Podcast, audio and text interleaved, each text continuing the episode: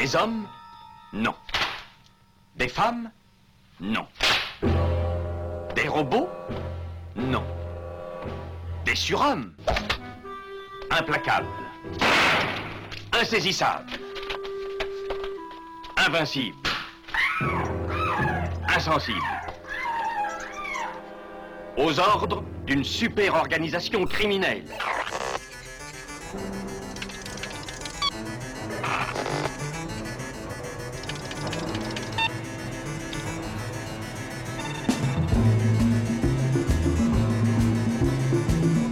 Impossible Rien n'est impossible pour... Culture prohibée. Bienvenue pour ce nouvel épisode de Culture Prohibée. Culture Prohibée, c'est l'émission hebdomadaire de la culture panette du Ciboulot animée par l'équipe des films de la Gorgone. Pour en savoir plus, rendez-vous sur le site www.lesfilmsdelagorgone.fr. Nos précédentes émissions déjà diffusées sur cette antenne sont disponibles sur Deezer, Podcloud et Spotify. Culture Prohibée, c'est aussi un profil Facebook et un blog culture-prohibée.blogspot.fr.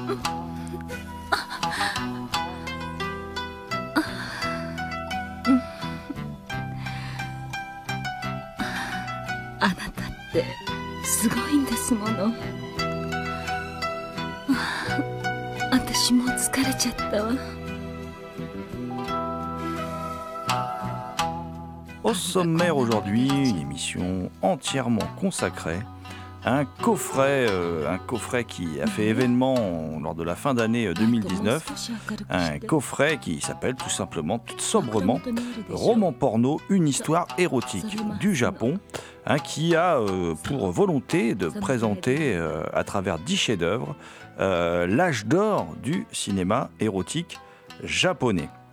Alors le, coffret contient plus de 10 heures de suppléments, euh, dont le euh, l'excellent documentaire sadistique et masochistique de Hideo Nakata. Il y a des interviews exclusives, on va retrouver par exemple Sonotion par Yves Montmayer. Il y a des films décryptés donc, par des spécialistes comme Stéphane Sarrazin, mais aussi Julien Cévéon, Stéphane Duménildo.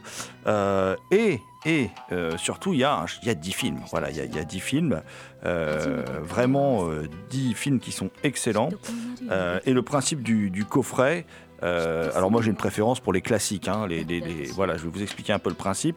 Le principe c'est euh, que on prend cinq classiques du, roman porno. Alors le roman porno pour les néophytes, ce n'est pas du cinéma pornographique, c'est le nom donné à un genre de film qui était tourné dans des conditions particulières au Japon durant les années 70. puis après ça s'est prolongé jusqu'à aujourd'hui d'ailleurs, hein, et produit par la firme Nikatsu. Et donc la firme Nikatsu qui produisait euh, des films à petit budget, qui duraient entre 70 et 90 minutes en gros, euh, avec euh, beaucoup d'érotisme à l'intérieur et donc pas de pornographie. Et parmi ces, parmi ces, classiques, parce qu'il y a beaucoup de classiques hein, quand même dans le genre, il y en a cinq qui ont été sélectionnés par des réalisateurs aujourd'hui en activité et qui ont fait cinq réinterprétations, on va dire, de ces classiques. Alors, dans les films sélectionnés, il y a euh, Lady Karuizawa de Masaru Konuma. Euh, et donc euh, son assistant d'autrefois, Hideo Nakata, qu'on connaît plus pour la trilogie Ring, hein, enfin en tout cas pour avoir initié Ring, la saga Ring, lui rend hommage avec un film qui s'appelle White Lily. il y a également Les Amants mouillés de Tatsumi Kumashiro qui est repris par Akihiko Shiota, et ça s'appelle là À l'ombre des jeunes filles humides. Euh, et euh, il y a aussi L'extase de la rose noire, qui inspire donc le grand Isao Yukizada, hein, euh, réalisateur de Shod Gymnopédie.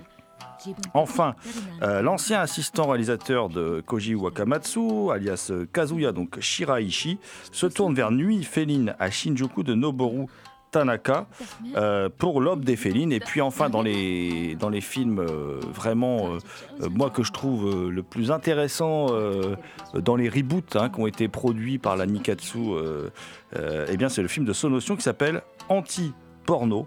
son notion réalisateur toujours un peu iconoclaste hein, et qui fait référence à un autre film qui est dans le coffret, donc Red Porno, un film de Toshi Haru Ikeda. Voilà.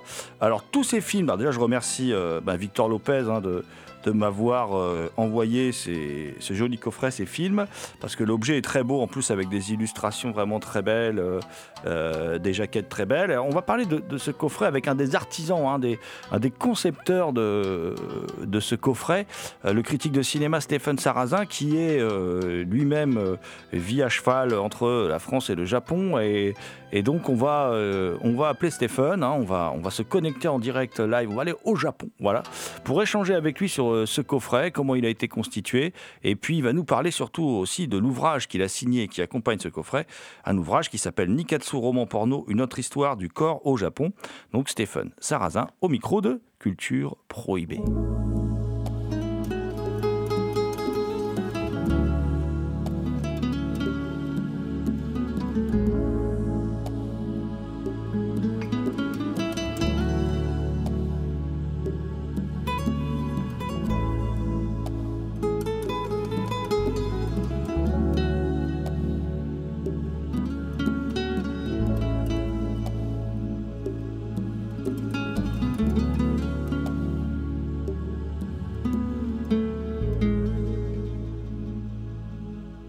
Quelle place justement tient le roman porno dans, l'histoire du cinéma japonais?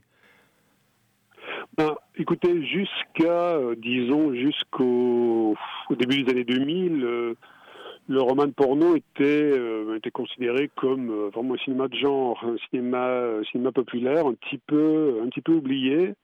Et puis, il y a eu, il y a eu des grands critiques japonais qui en ont parlé un peu. Je pense par exemple à Shigehiko Asumi, qui a été un peu la grande signature euh, théorique euh, euh, du, Japon, qui a, parlé un peu de ce genre, mais autrement, voilà, c'était, je dirais pas oublié, mais, mais voilà, au tournant du siècle, soudainement, dans, dans Tokyo en, particulier, on a vu des rétrospectives qui sont apparues, des nouvelles publications, et il y a eu une, sinon une redécouverte, en tout cas un nouvel intérêt pour le genre et peu à peu euh, le voilà le genre a, repris euh, ou a retrouvé une place euh, en tout cas disons qu'on a on s'est remis à en parler parce que vous savez il faut il faut aussi faire une une différence entre la façon dont la France pense l'histoire du cinéma et la façon dont le Japon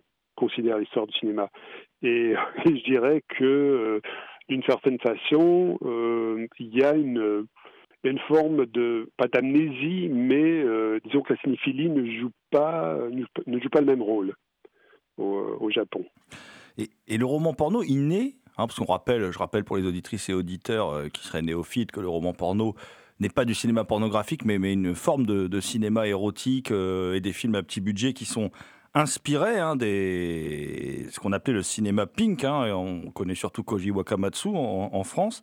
Euh, comment vous expliquez qu'une major, parce que c'est une major, la Nikatsu, hein, puisse, se dire, puisse se dire, euh, bah, écoutez, on est, on, est en faillite, on va faire de l'érotisme. C'est étonnant comme choix. c'était. Euh, tout d'abord, je reviens sur le fait, oui, que c'était une major. Nikatsu est le plus, est le plus ancien des, des grands studios. Euh, dans l'histoire du cinéma japonais. Ça a été le premier. Et, euh, mais par contre, au tournant des années 70, Nikatsu bat de l'aile. Il a des soucis économiques. Les, euh, les, genres, les genres de films qu'il produisait, par exemple des, bah, films de yakuza, des films de gangsters, des, films qui étaient un peu dans les des comédies musicales, des comédies romantiques avec des, des, chansons, euh, des chansons populaires à travers. voilà, tout ça, euh, tout ça battait de l'aile au tournant des années 70. Et Nikatsu avait constaté, avait constaté que le cinéma Pinku, euh, avec des budgets vraiment très modestes, euh, rapportait, euh, rapportait des profits intéressants. Et puis, il voyait surtout qu'il y avait une jeunesse, une nouvelle jeunesse dans le Japon qui s'intéressait, enfin qui allait voir euh, ces films. Et donc, le patron de Nikatsu a tenté le pari en disant, la seule façon de euh, de sauver le studio et de renflouer les caisses, c'est peut-être en se tournant vers le cinéma érotique. Et, et, la décision, la décision n'a pas été du goût de, ben de, de, tout le monde chez Nikatsu. Il y a eu des, réalisateurs qui, ben, qui ont claqué la porte, qui sont partis. Mais en revanche, voilà pour le studio, mission accomplie, c'est-à-dire que les conditions, les conditions de tournage étaient euh, particulières, mais en revanche, voilà, le, studio a, euh, pu, euh, voilà, a pu renflouer les caisses. Vous disiez les conditions de tournage étaient particulières. on peut peut-être les rappeler. C'était quand même assez difficile parce que c'était des petits budgets de semaines de tournage. Exactement, exactement. Donc Nikatsu, comme tous les grands studios japonais, comme par exemple la Shochiku, qui était le studio de Ozu, ou euh, Toho, qui était le studio de, Kurosawa, enfin, tous ces grands studios avaient leur euh, propre réseau de salles. Donc lorsque leurs films sortaient, ben, ils sortaient dans les salles Nikatsu, ils sortaient dans les films Toho, euh, etc. Et Nikatsu organisait, enfin plutôt concevait des programmes doubles. Et donc, euh, vous alliez, euh, vous alliez dans les salles Nikatsu et vous pouviez voir soit deux romans de porno un roman de porno, un film de Yakuza, etc. Les conditions de tournage pour les films, euh, les films romans de porno, c'était, c'est donc, oui, en effet, deux semaines de tournage. Les réalisateurs avaient, avaient relativement pas mal de liberté pour tourner le genre d'histoire qu'ils avaient envie. Il y avait une condition incontournable, c'était que le film devait contenir huit, euh, huit scènes érotiques. Euh, donc euh, environ une toutes les près de 10 minutes. Ces films duraient entre 70 et 80 minutes. Et si le réalisateur arrivait voilà, à placer une scène tous les, voilà, environ tous les 10 minutes, il pouvait pratiquement raconter ce qu'il voulait. Le titre de, l'ouvrage, hein, de votre ouvrage, c'est Une autre histoire du, corps au Japon. Est-ce que, euh, effectivement, euh, on, doit, euh, on doit considérer que les, Japonais ont un regard différent, ne serait-ce par rapport aux Occidentaux Il n'y a pas tout ce rapport au judéo-christianisme dans la représentation du corps?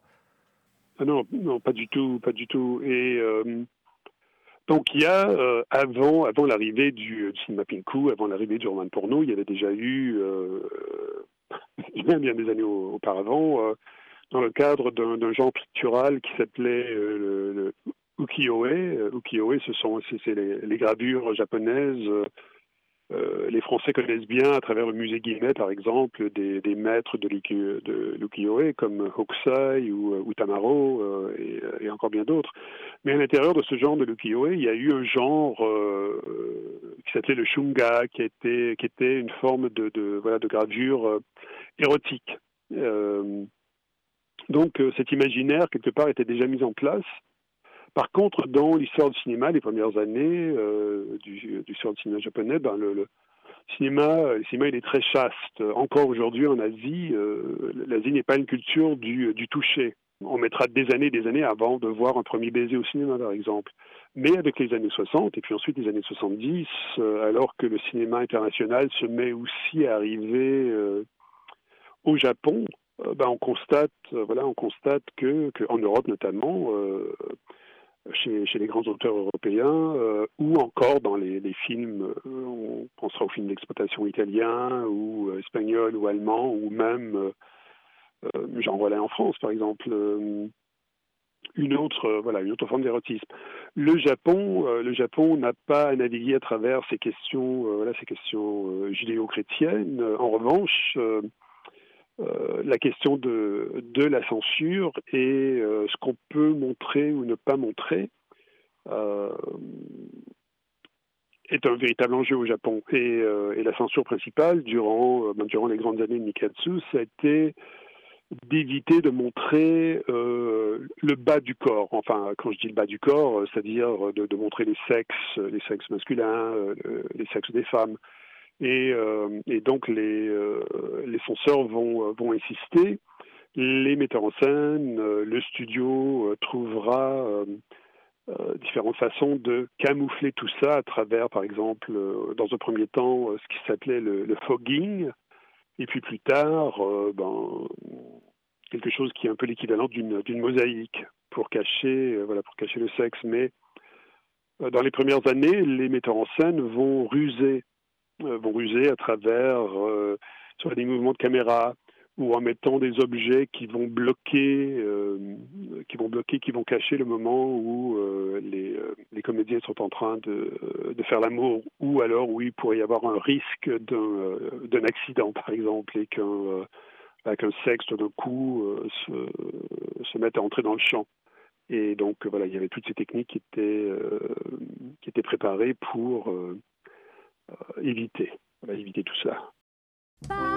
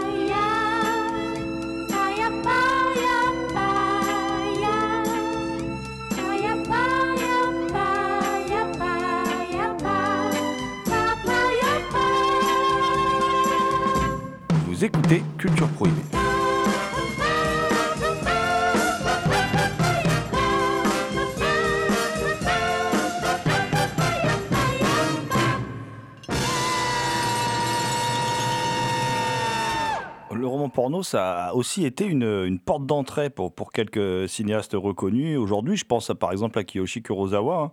Euh, diriez-vous que c'était une, école de cinéma en tant que telle? Oui, on en a souvent parlé de, de cette façon. Il y a eu, euh, voilà, il y a eu quelques cinéastes euh, intéressants, importants, voilà, qui qui sont passés par par Nikatsu ou qui ont été assistants réalisateurs de grands maîtres de du roman porno. Par exemple, Hideo Nakata de, la série Ring a été l'assistant réalisateur de Masaru Konuma, par exemple. Euh, donc, euh, oui, pour, euh, pour des, des, cinéastes des années 80, autrefois, les, les grands studios avaient des concours d'entrée. Et donc, un candidat pouvait postuler, par exemple, à la réalisation, et s'il était admis, ben, il allait, il entrait dans le studio à l'âge de 22 ou 23 ans, et puis pendant une dizaine d'années, il allait être euh, l'assistant réalisateur euh, d'un tel ou d'un avant de passer à son premier, euh, son premier long métrage. C'était le cas pour Kurosawa, c'était le cas pour plusieurs des, grands cinéastes. Mais dans les années 80, ce, ce système-là aussi est en train de s'essouffler. Et pour des jeunes cinéastes, par exemple comme Kiyoshi Kurosawa, euh, Nikatsu est une voilà une solution une solution rapide, une solution pratique pour euh, réaliser un premier long métrage. Euh, on peut aussi signaler le cas d'un autre cinéaste important euh, qui est peut-être un petit peu moins connu en France, bien que je crois que la Cinémathèque lui avait consacré une rétrospective.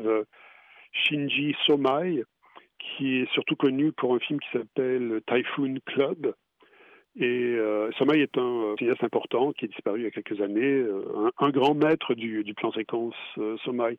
Mais comme Kurosawa, Somai a fait euh, son premier long métrage euh, chez Nikatsu dans le, voilà, dans le, cadre du roman porno, un film qui s'appelait Love Hotel. Dans votre ouvrage, vous, écrivez que les quatre premiers maîtres du, du roman porno sont Noboru Tanaka, hein, connu pour la, son film La véritable histoire d'Abesada, Masaru Konuma, qui, est considéré comme un maître du, du, sadomasochisme au cinéma, avec entre autres Fleurs secrètes, Une femme à sacrifier, euh, Tatsumi Kumashiro, le réalisateur des Amants mouillés, oui. Shusei Sone, euh, qui a signé Journal érotique d'une infirmière. Est-ce que vous pouvez nous présenter ces, quatre auteurs majeurs, euh, selon vous, du, roman porno? Oui. oui, tout à fait. Ben, dans le cas de Tatsumi Kumashiro, qui était déjà un petit peu plus âgé que les autres, euh, ce, voilà, ce cinéaste a vraiment connu le succès alors qu'il était déjà âgé au début de la quarantaine un cinéaste qui, euh, avait déjà tourné euh, un ou deux films avant de faire du, euh, roman porno. sans voilà sans que ça marche pour lui et Komashiro lui est un cinéaste qui a vraiment traité des, ben, des classes populaires. C'est un cinéaste qui, voilà, qui parlait du peuple, de la classe ouvrière, qui, qui montrait quelque part le, le, sexe comme, un, comme un, soit un moyen de gagner sa vie, ou alors comme un, un échappatoire à la condition, la, condition ouvrière de, de ces personnages. Au contraire, Masaru Konuma a souvent travaillé dans un cadre qui était plus embourgeoisé, en montrant euh, les perversités de cette classe, euh, cette classe sociale plus, euh, la plus élevée. Konuma a travaillé, travaillé à adapter des récits du grand maître de la littérature sadomasochiste du XXe siècle au Japon, qui s'appelle Dan Oniroku, et euh, Dan Oniroku a été vraiment celui qui, euh, d'une certaine façon, a, popularisé euh, les, les, récits SM dans la littérature populaire japonaise et Niketsu en a adapté, adapté quelques-uns de ses récits. Konuma, Konuma peut-être le, le, plus célèbre.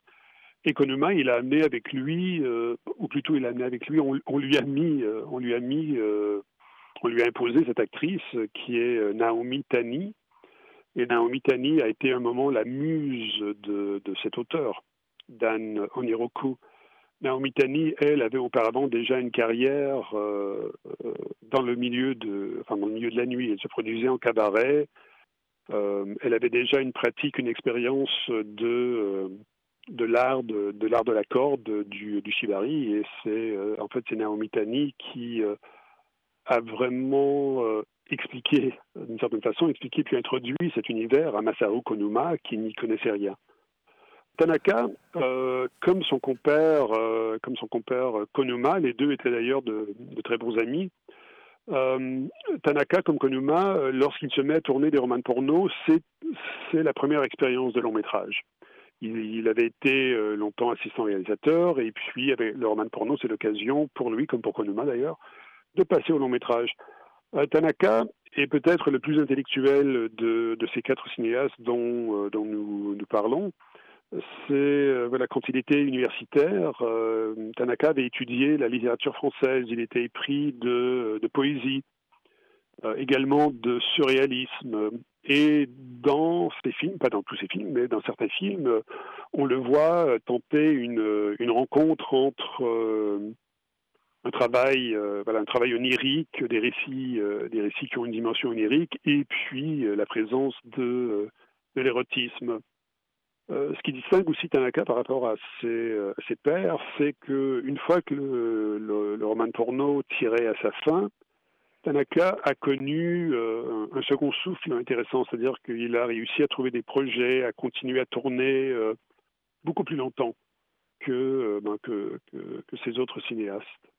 Et puis enfin, euh, tu sais, tu sais Sonnet, qui était euh, lui aussi un petit peu plus âgé que Tanaka et, euh, Konuma, était un cinéaste qui avait déjà un passé, un passé dans le cinéma, on dira un petit peu plus populaire, le cinéma d'action, le cinéma de voyous, le cinéma de suspense, et a fusionné ces, ces gens-là avec, avec de l'érotisme ce n'est important aussi euh, dans l'histoire euh, parce qu'il a été au cœur d'une cause célèbre dans les années 70, c'est-à-dire que Sonnet a été un des premiers à être véritablement ennuyé par euh, la police lors de, lors de tournage et il a été arrêté et plusieurs grands cinéastes du Japon, notamment Nagisa Oshima, ont apporté son soutien à, à Sonnet. Sonnet était aussi euh, un, un, grand formaliste. Euh, je crois que par rapport aux, trois autres cinéastes, euh, l'univers de Sonnet est peut-être moins immédiat. Enfin, on, aurait peut-être plus de mal à immédiatement cerner les, grands thèmes de l'univers de Sonnet, quoique, quoique, parce que chez, chez Tanaka, Konuma, c'est tout de suite apparent. Euh, mais tu sais, Sonnet a été euh, un, un, grand formaliste, euh, un grand formaliste qui a influencé plusieurs, plusieurs cinéastes qui ont incarné la deuxième génération, si vous voulez, du, du roman porno.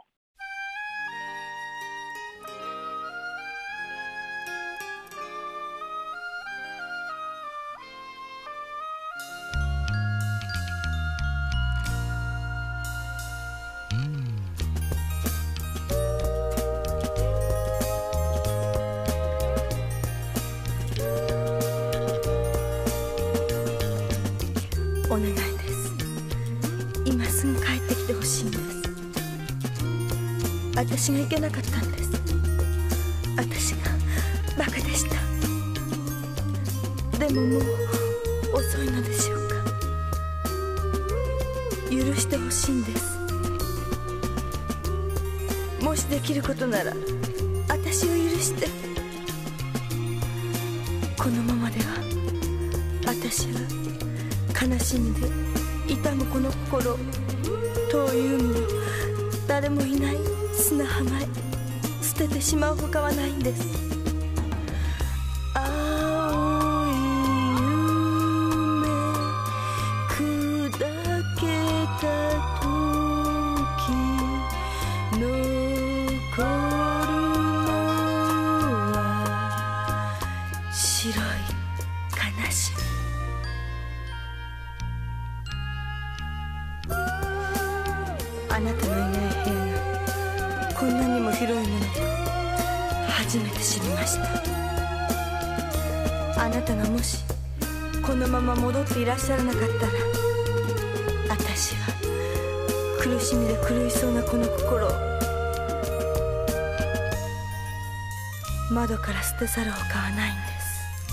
Vous écoutez Stephen Sarrazin, auteur de Nikatsu roman porno Une autre histoire du corps au Japon, livre accompagnant le superbe coffret roman porno édité par Elephant.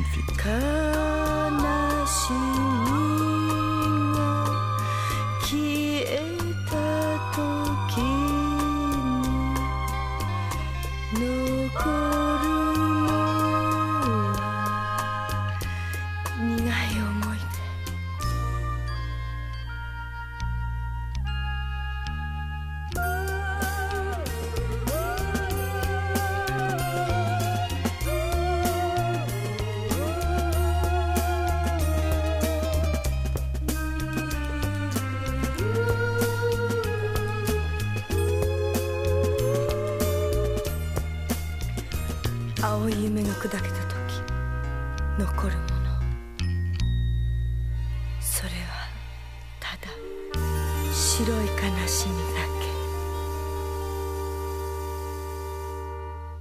Dans l'ouvrage, vous interviewez aussi longuement Toshio Takasuki, j'espère que je le dis bien, hein, qui est, qui est- qui est l'auteur d'un ouvrage de référence justement sur Noboru Tanaka. Euh, Est-ce que, enfin, fin c'est une question là un peu, parce que j'ai envie de lire ce qu'il a écrit en fait. Est-ce que vous, est-ce que vous pensez qu'il y aurait un jour une traduction française possible, voire même est-ce que vous pourriez euh, pousser pour que soit édité ce type d'ouvrage? Alors là, vous soulevez une question qui est, euh, voilà, qui est, qui- qui est vraiment importante. C'est-à-dire qu'il y a une, une absence, euh, une absence vraiment euh, colossale de traduction de ce qui a été écrit sur le cinéma japonais par des Japonais en France. Euh, il, y a, très très peu de choses. euh, notamment, voilà, notamment sur ce genre, bien sûr. À l'époque, lorsque le livre était sorti, ben, j'en avais parlé, j'en avais parlé à des, collègues euh, en France, et, euh, je crois que le- à ce moment-là, je, ne suis pas sûr que c'est beaucoup euh, changé. J'espère que le coffret euh, aidera, euh, aidera dans ce sens. Le, genre était encore considéré comme quelque chose qui appartient à la marge de l'histoire japonaise, alors que moi je suis convaincu que c'est voilà que c'est un, une étape importante dans l'histoire du cinéma japonais, le roman porno comme un certain euh, un certain cinéma euh, produit par le studio Toei euh, nous raconte une autre histoire du Japon, nous montre un autre visage, d'autres aspects du, du Japon et qui mérite d'être discuté aussi hors simplement de hors de, de- du genre, c'est-à-dire qui mérite une autre approche et et les critiques japonais, des chercheurs japonais, je crois, ont des pistes, voilà, des pistes intéressantes à nous livrer si on a envie de, de- de comprendre ces films-là, sous d'autres axes qui seraient simplement ceux de ceux du genre. Ce qu'ils nous disent du Japon, par exemple, est tout à fait passionnant. Dans votre ouvrage euh, figure aussi un entretien, vous en avez parlé il y a quelques instants, avec la, la légendaire Naomi Tani, euh, Oui, oui. reine, reine du SM, du Shibari. Euh, Oui. Alors, comment s'est passée cette rencontre? Est-ce que vous pouvez nous la présenter un peu plus en détail, en fait? Parce que c'est vraiment une figure importante euh, dans l'histoire de, j'ai envie de dire du cinéma porno, mais même de l'érotisme au Japon. Oh, et puis simplement, du, je vous dirais, dans, dans l'histoire du cinéma japonais directement. C'est-à-dire que le, roman porno, ce qui, est un, ce qui, moi aussi m'intéresse beaucoup, c'est que le cinéma, voilà, le, roman porno a ramené la figure de la femme euh, et l'actrice euh, au cœur, euh, au cœur de son cinéma. dans l'histoire du cinéma japonais, jusqu'à Kurosawa, la majorité des films japonais sont des, récits féminins. Les, grandes actrices sont au cœur de ces films.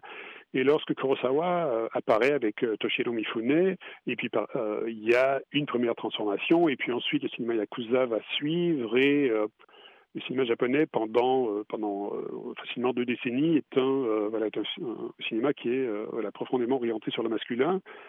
Le roman porno ramène, voilà, ramène la femme à l'avant-champ. Et Naomi Tani, Naomi ben, c'était une, voilà, une jeune femme qui venait du, sud du Japon, du, du Kyushu, qui était tout à fait consciente de, ben, de son corps, et qui va venir à Tokyo. Et dans un premier temps, on la remarque, euh, ben, on la remarque euh, à travers des petits boulots, soit de vendeuse ou dans la rue. Et, euh, et peu, à peu, peu à peu, elle sera introduite à des photographes. Elle acceptera de poser pour des, photos de charme. Et puis, elle, passera par la suite à des premiers tournages de, de Pinku, elle va en tourner plusieurs euh, avant d'arriver, euh, avant d'atterrir chez, euh, chez Nikatsu. Dan Oniroku la rencontre, la découvre et elle sera pour lui vraiment l'incarnation de bah, de la femme de la femme qui va développer un amour de la corde. Euh, pour euh, Oniroku, le corps de Naomi Tani était celui qu'il voilà, qu'il attendait. Et euh, lorsque Nikatsu va passer au roman porno, ils vont acquérir les droits de roman de Oniroku et Oniroku va d'une certaine façon imposer Naomi Tani auprès du studio. Et donc Naomi Tani va quitter ce milieu du, euh, cinéma indépendant Pinku pour passer euh, dans des conditions qui sont tout de même, il faut le rappeler, des conditions professionnelles. Hein, euh, ce, qui, ce qui distingue le roman porno des, des Pinku, c'est que le, le, studio Nikatsu avait plus de 70 années d'histoire déjà. C'est un, studio avec des plateaux de tournage, avec des costumes, avec des techniciens professionnels, et même si les conditions de tournage étaient rapides avec des budgets modestes, ils avaient néanmoins des, euh, moyens que même les Pinko indépendants n'avaient pas. Et euh, Naomi Tani, euh, ben, ses films vont être, voilà, vont être profitables pour, pour Nikatsu, donc elle va devenir ce que le studio a appelé une de ses reines, et Naomi Tani va faire le choix d'arrêter euh, d'arrêter de tourner euh, lorsqu'elle est dans la trentaine, afin de, comme elle le disait, euh, afin de laisser la meilleure image de son corps dans, dans la mémoire de son public. Et retournera, retournera à Kyushu pour ouvrir un petit bar. On a parlé il y a, quelques instants. Euh, elle a été donc, c'était donc une amie de, Dan Oniroku. Quel rôle vraiment Dan Oniroku a joué dans cette, euh, dans, l'histoire, on va dire, de l'érotisme au Japon et du roman porno, parce que c'est une figure incontournable. Oui, Dan Oniroku. Euh, aujourd'hui, ça serait difficile d'imaginer un, personnage semblable. Euh, dans les années 60-70 euh, souffle, euh, comme, ailleurs dans le monde aussi, un, grand vent de liberté et de contre-culture dans, voilà, dans le Japon. Le Japon aussi découvre, à travers les, des, des, grandes traductions, ben, les auteurs, on dirait les auteurs maudits français, par exemple de, de Sade à Bataille, Maklosowski, et Oniroku n'a pas cette dimension, euh, n'a pas cette même, n'a pas cette même dimension. Euh, en revanche, voilà, il est, c'est un, écrivain qui est intéressé par euh, par la transgression, par par l'excès. Ce n'est pas une immense plume, dira-t-on, mais mais c'est quelqu'un qui met en place un nouveau type de récit. des récits, voilà, des, des récits sur le sadomasochisme façon japonaise, et puis sur sur le rôle de la corde, sur le rôle de la punition dans, dans l'érotisme, et deviendra une figure, une figure à la fois populaire et puis en même temps une figure de la contre-culture. Euh, donc on parle beaucoup de lui. Euh, aujourd'hui, euh, je crois qu'il y a beaucoup moins de gens qui se souviennent de, de. Mais ces récits ont été aussi adaptés dans de nombreux mangas autrefois. Et, et, lorsque Mikatsu se lance dans le roman porno, ben à cette époque, Oniroku est quelqu'un de, toujours important. Euh, et, donc Nikatsu, Nikatsu pardon, va, négocier pour, euh, voilà, pour avoir les droits de ses films. Et, euh, comme je vous disais il y, a, y a, un instant, Oniroku va imposer certaines conditions, dont Naomi Tani.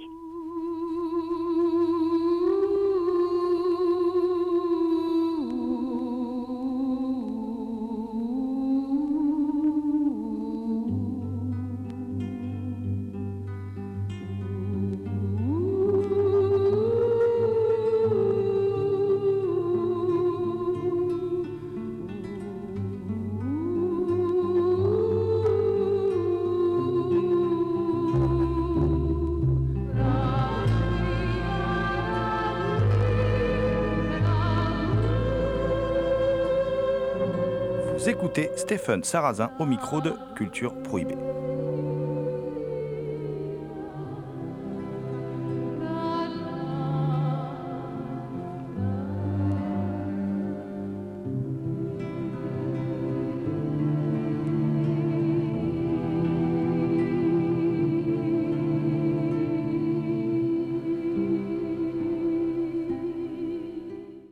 Point d'orgue hein, de, votre livre réside dans un entretien fleuve avec Masaru Konuma, qui est tiré de deux rencontres. quel souvenir vous gardez de, ces échanges avec quand même ce qu'on peut appeler un maître? Oui, tout à fait. Euh, alors, euh, à l'époque où je l'ai rencontré, euh, ça remonte quand même à quelques années, là, il était pratiquement à la retraite. Hein. il avait plus tourné depuis, je crois, 2002, autour de là. Et un homme, euh, un homme qui habitait pas très loin d'ailleurs du studio Nikatsu, euh, modeste, euh, modeste dans, dans la façon dont il vivait, et puis terriblement généreux, généreux, disponible, quelqu'un qui avait vraiment aimé le cinéma et a eu une passion pour pour des grandes actrices, par exemple, comme euh, Gloria Graham, euh, qu'on connaît surtout euh, des, films de Fritz Lang, ou Nicolas Frey, en, particulier. mais Konuma, Konuma était très clair par rapport au fait que quand il a commencé à faire du roman porno, c'était tout d'abord pour tourner un long métrage. Le, le, cinéma érotique, il n'y connaissait rien. Euh, l'art de la corde de Shibari n'y connaissait rien, c'est euh, Naomi Tani qui, euh, qui lui a fait découvrir ça, c'est Naomi Tani qui a amené des spécialistes de cet univers à l'intérieur du studio Nikatsu, et, et Konuma, a, appris, appris sur le terrain. En revanche, Konuma a été un des virtuoses de, de ce que j'évoquais tout à l'heure, là, autour de la question de comment ruser, comment bloquer euh, des euh, euh, des séquences plus charnelles interdites par par la censure au Japon. Et puis en même temps comment comment filmer comment filmer Naomi Naomi Tani comment oser aller aller dans cette direction euh, donc Naomi Tani euh, a été, euh, je crois, la complice, indispensable. Le cinéma Konuma ne serait pas ce qu'il est sans, sans l'apport de, de, Tani Naomi, qui l'a encouragé d'une certaine façon à oser, à tenter certaines, certaines séquences. Mais lors de cet entretien, Konuma, Konuma était volubile. Il avait envie de, il avait envie de raconter cette histoire. Et d'ailleurs, voilà, ça s'est fait en deux, ça s'est fait en deux rencontres parce qu'il y avait tant de, voilà, tant choses à dire. euh, ces cinéastes euh, de Kumashiro, Tanaka, Konuma voyaient ce qui se passait du côté de la nouvelle vague japonaise. Ils voyaient, ils regardaient Oshima, ils regardaient Imamura, Yoshida, et savaient qu'ils allaient être exclus de ce, de ce milieu-là, que leur film allait probablement euh, du moins à cette époque, que ces films-là ne sortiraient pas du Japon, qu'on ne parlerait jamais d'eux, pensait-il, euh, comme, on, comme on parlait de, des grands cinéastes de la nouvelle vague japonaise. Et, euh, et ça a été, voilà, une, certaine façon très gratifiant pour eux lorsque, ben voilà, lorsque l'Europe, l'Europe a commencé à à présenter, euh, à présenter des cycles de films Nikatsu Roman Porno dans certains festivals et puis ensuite dans des, salles d'arrêt d'essai. Ça s'est fait très lentement, mais peu à peu, euh, une, une, forme de reconnaissance euh, semblait se mettre en place. Et ça, euh, Sakonuma était très touché par, par ce fait en exergue de, ce double entretien, vous citez Konuma justement, et ça rejoint aussi ce que vous disiez tout à l'heure dans ce qui vous passionne dans le roman porno. Konuma qui, mm. a donc dit le roman porno, c'est l'imagination qui trouve son point d'origine euh, dans la figure de la femme. Est-ce que, est que vous ne pensez pas que justement la particularité du roman porno, alors il y a des femmes fortes, hein, mais c'est surtout un genre, est-ce qu'on pourrait dire presque féministe quelque part?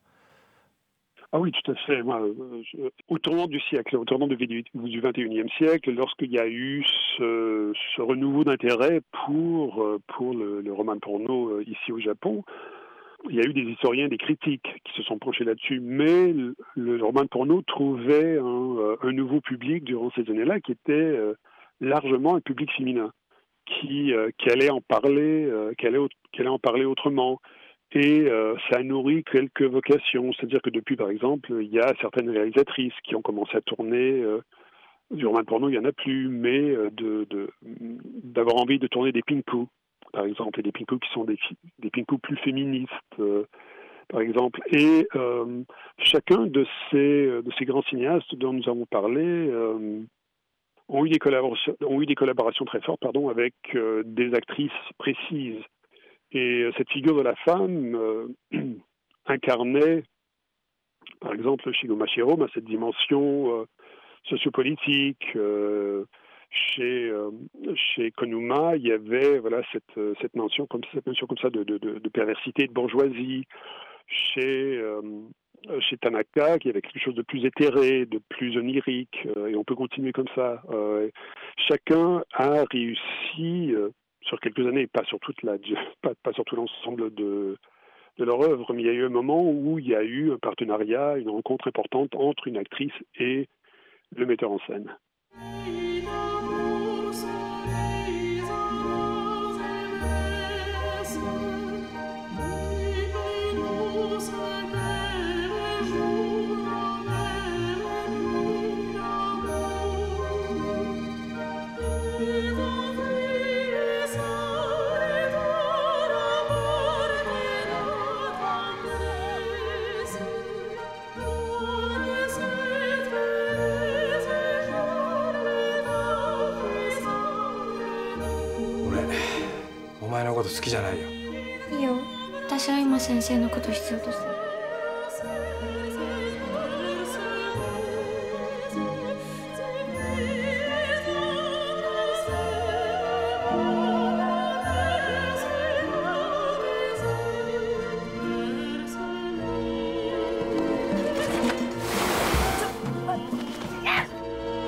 Vous écoutez Culture Prohibée spécial roman porno.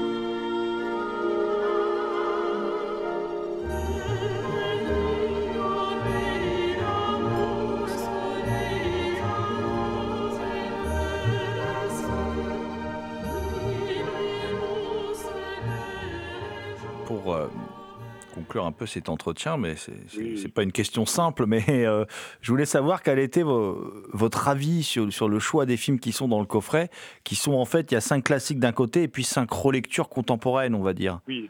Alors ça, c'était euh, euh, ça a été un petit peu le concept qui nous a aidé à, à concevoir ce, ce, ce coffret. C'est-à-dire que euh, il y a des années, euh, il y a des années, j'avais une collaboration avec euh, les Cahiers du cinéma à l'époque où euh, Jean-Michel Frodon était encore le, directeur de la revue et euh, sur le site, euh, je voilà, je menais une chronique sur le cinéma japonais dans laquelle j'avais commencé à parler du du roman porno. Et puis, euh, un petit peu plus tard, je rencontre, euh, je rencontre Victor Lopez et nous commençons une collaboration avec le site euh. Et puis ensuite, il y aura, euh, ouais, il y aura l'éditeur des BD, euh, euh, Éléphant Film.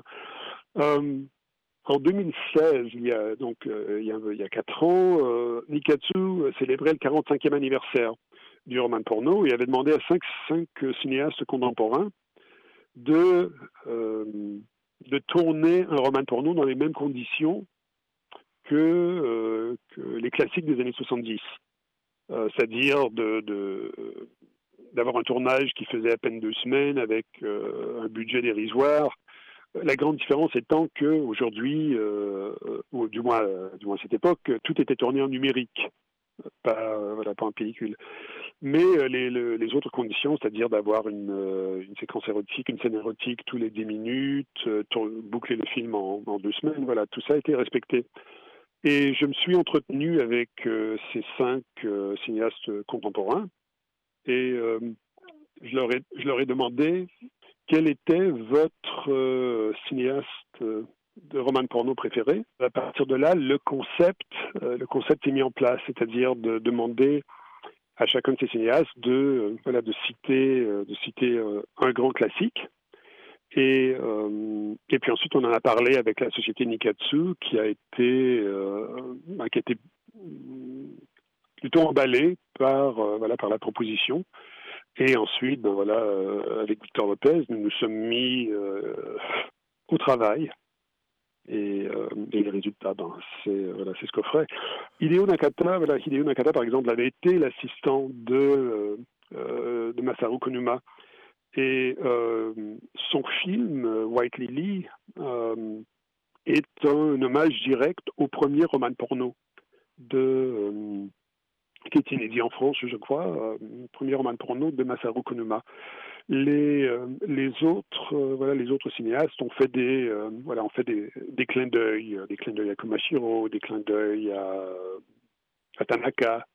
Nikatsu nous a, Nikatsu nous a contacté aussi Victor et moi pour nous dire tout le bien, tout le bien qu'il pensait du coffret. Donc on a fait, euh, on a fait cet objet pour aussi parler de, du roman porno euh, autrement. Et euh, voilà, de, de lui, voilà, de- d'essayer de, lui retrouver ou de lui redonner plutôt, de lui redonner sa place dans cette grande histoire du cinéma japonais. Et Nikatsu était voilà d'une collaboration indispensable et ils ont été heureux, voilà, heureux du, du résultat. Et pour nous, c'est voilà, c'est euh, un pari, euh, pari gagné, si vous voulez.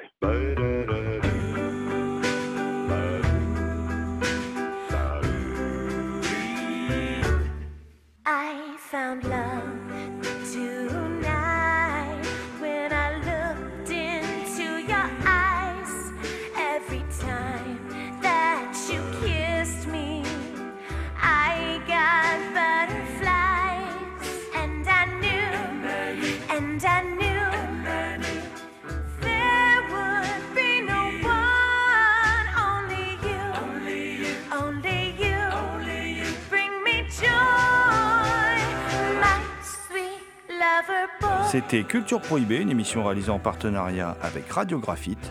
Toutes les réponses à vos questions sont sur le profil Facebook et le blog de l'émission culture-prohibée.blogspot.fr. Culture Prohibée est disponible en balado-diffusion sur Deezer, Podcloud et Spotify. Culture Prohibée était une émission préparée et animée par votre serviteur Jérôme Potier, dit La Gorgone. And the last but not the least, je veux bien sûr parler de Léo à la technique. Salut les gens, à la prochaine.